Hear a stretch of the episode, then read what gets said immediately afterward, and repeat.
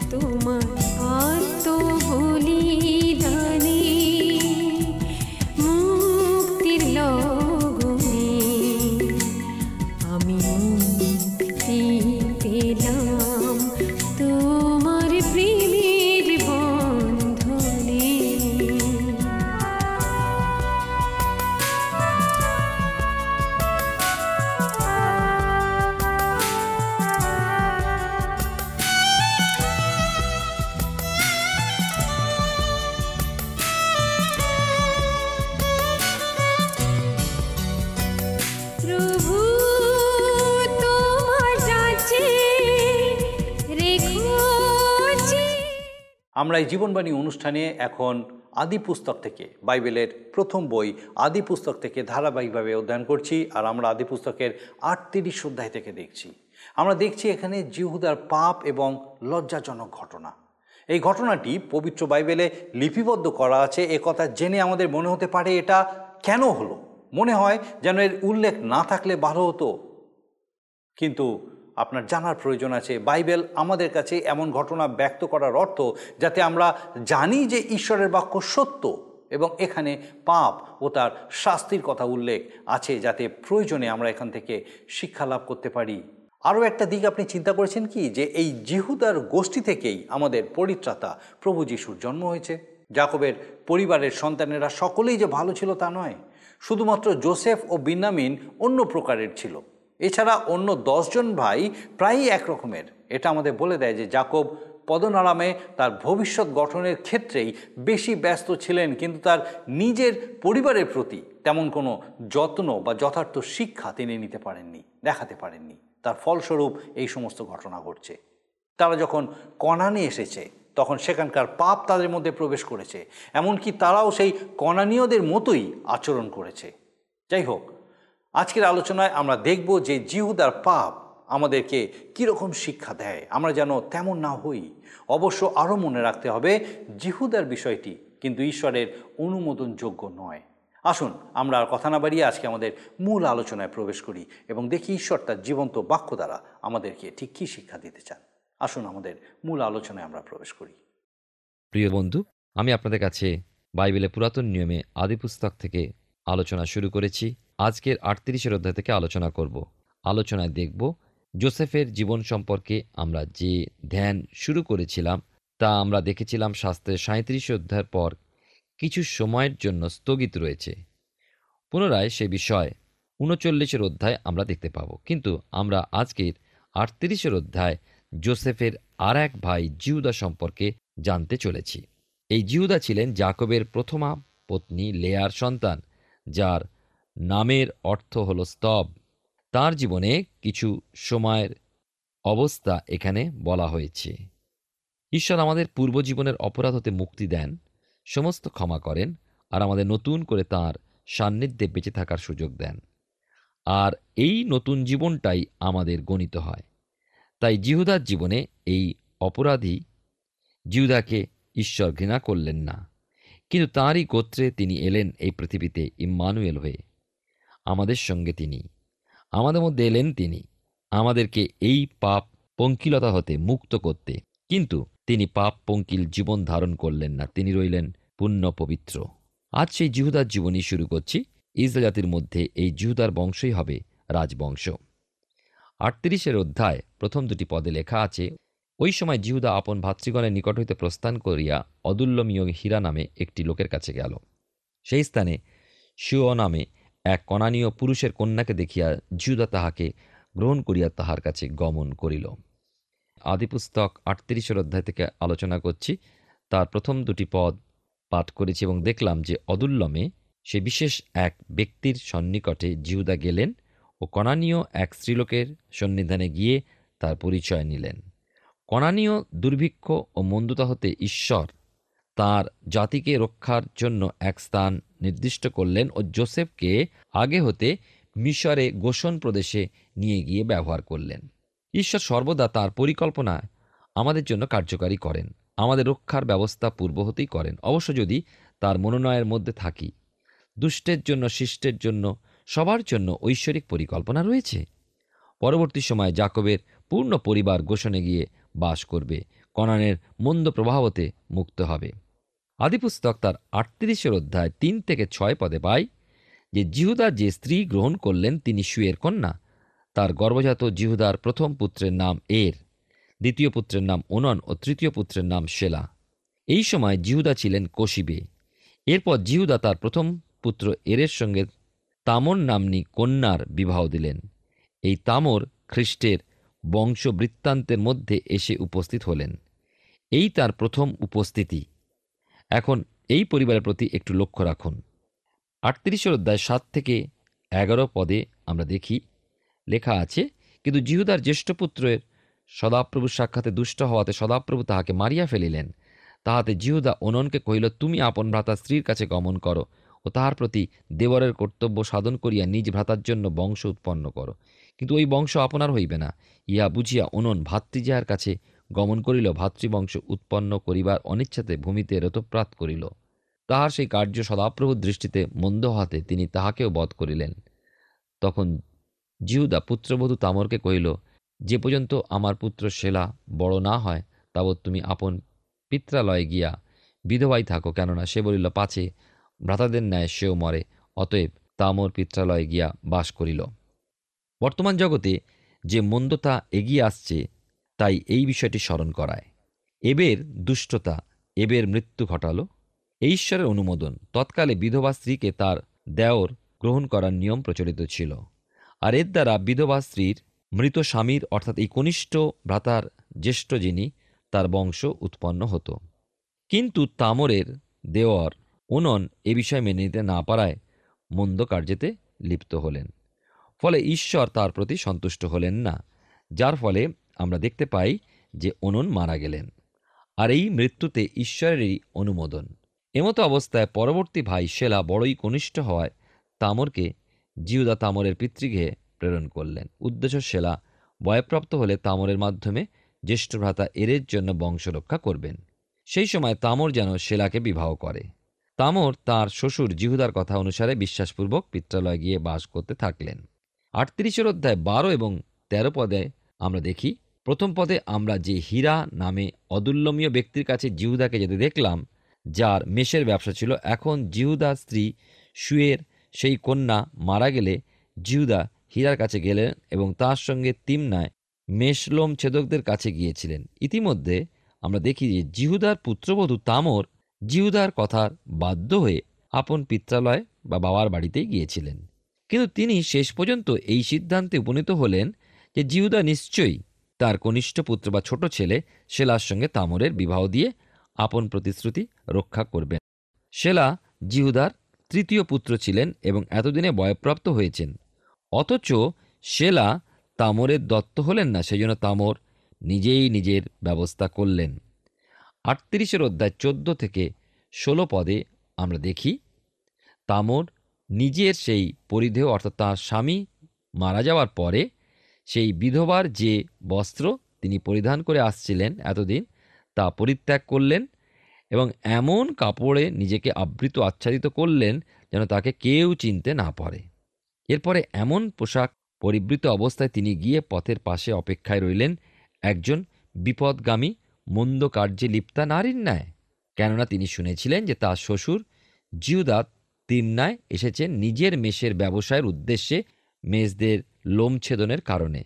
তামর তাদের দেশীয় রীতি ও শ্বশুর জিহুদার প্রতিশ্রুতি অনুসারেই দেওর শেলার অপেক্ষায় এতগুলো দিন অতিবাহিত করেছিলেন কিন্তু লক্ষ্য করলেন, শেলা বড় হওয়াতেও তামরকে বিবাহ করলেন না। সেই জন্য তামর এর এর সেই বংশধারণের জন্য একটা পন্থা অবলম্বন করলেন।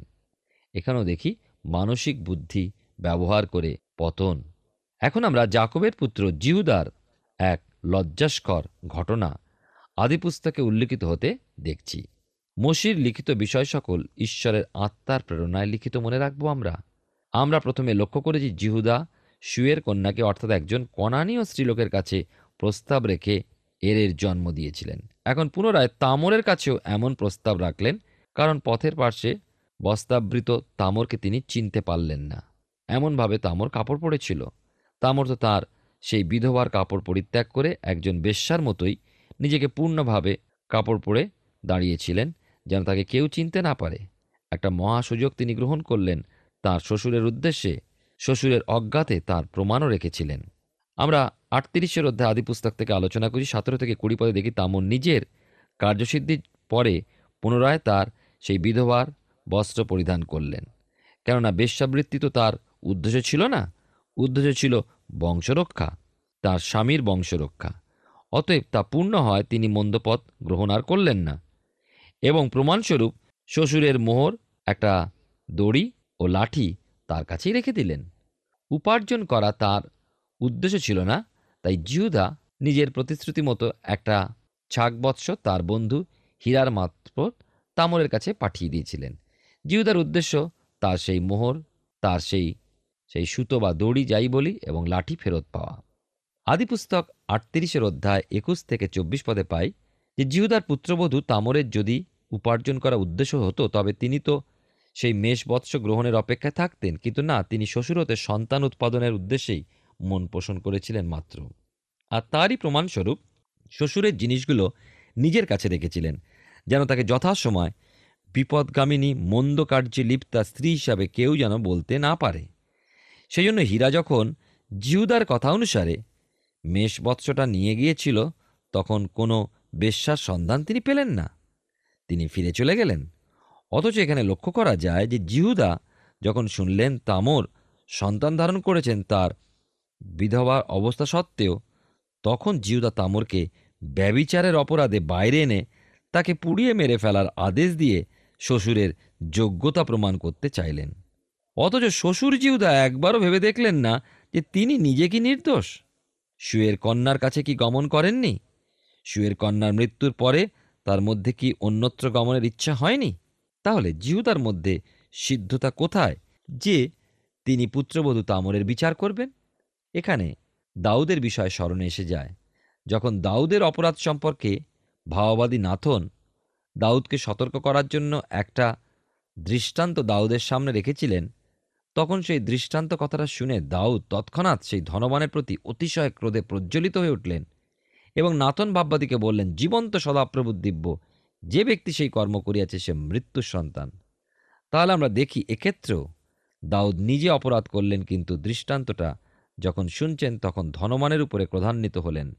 একবারও ভেবে দেখলেন না যে সেই অপরাধী ব্যক্তিটি তো তিনি নিজেই, প্রিয় ভাই বোন। মানুষের স্বভাবই হলো এই।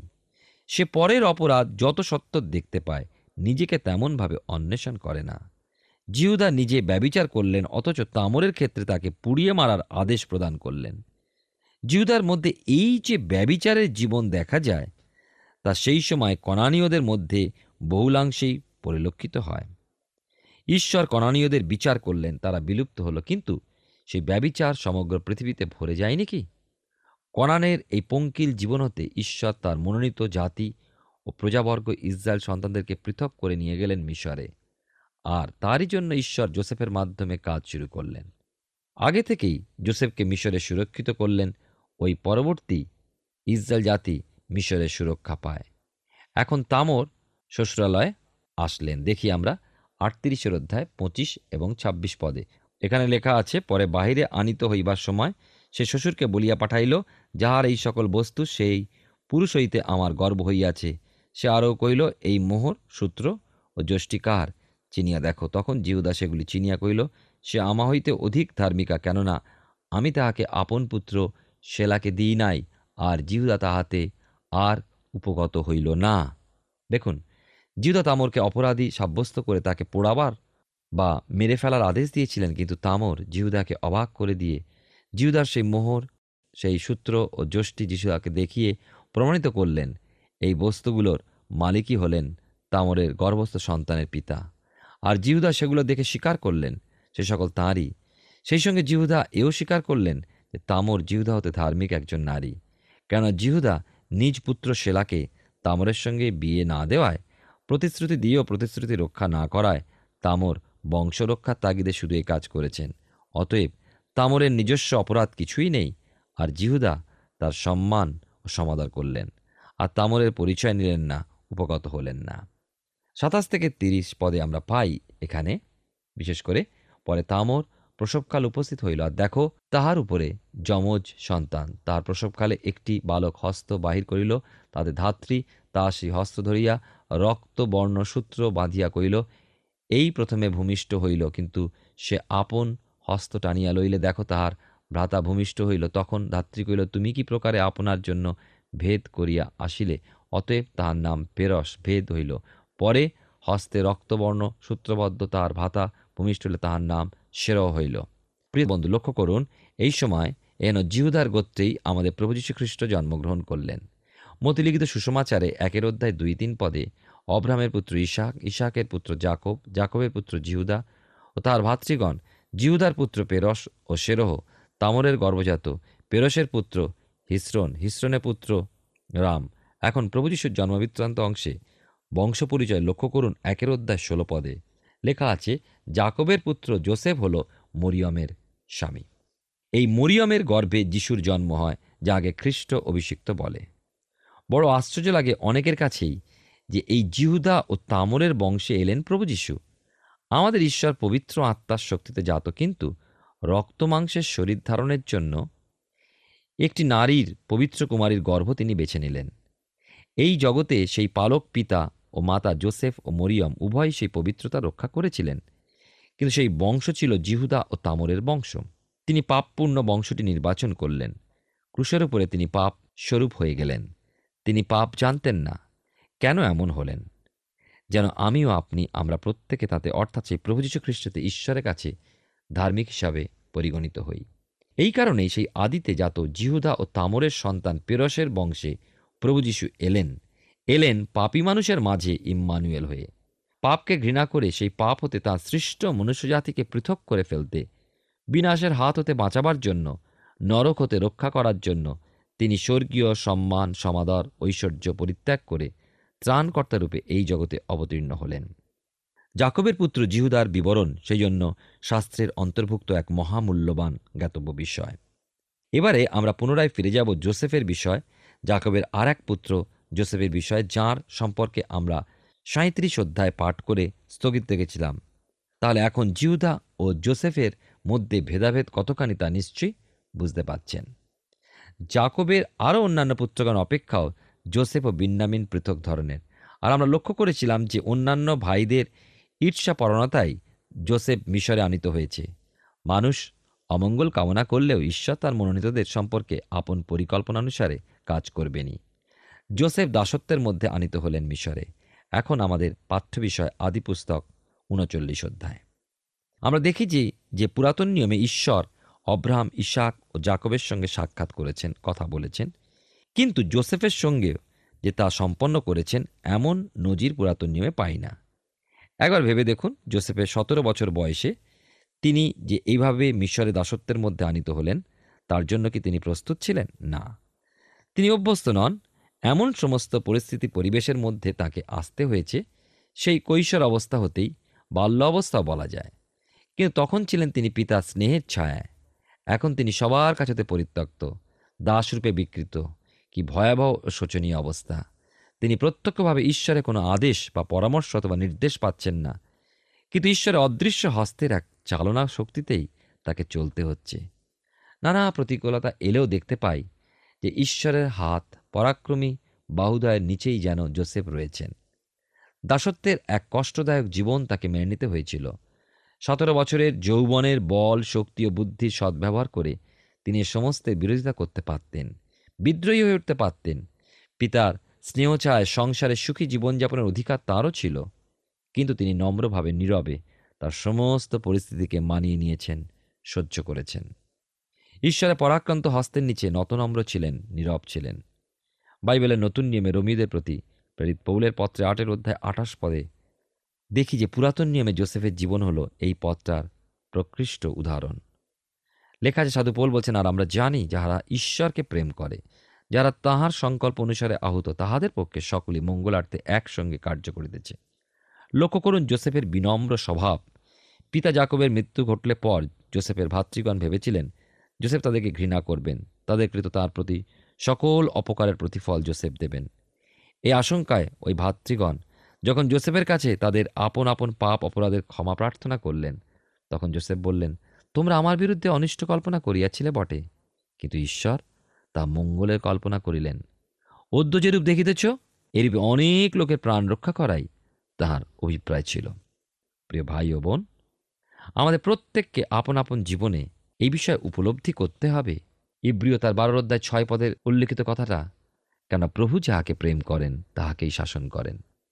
যে কোনো পুত্রকে গ্রহণ করেন, তাহাকেই প্রহার করেন। আমরা ঈশ্বরের সন্তান হলে আমাদের এ বিষয়ে স্থির নিশ্চিত হতে হবে।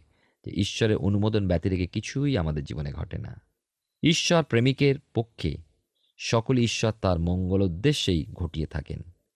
এমনকি আমাদের হৃদয় বিদারক ব্যাপারগুলো, দুর্ঘটনা ও বিপদগুলো এবং ক্লেশদায়ক বিষয়গুলো আসে তার মহিমা ও আমাদের মঙ্গল কল্যাণের উদ্দেশ্যে।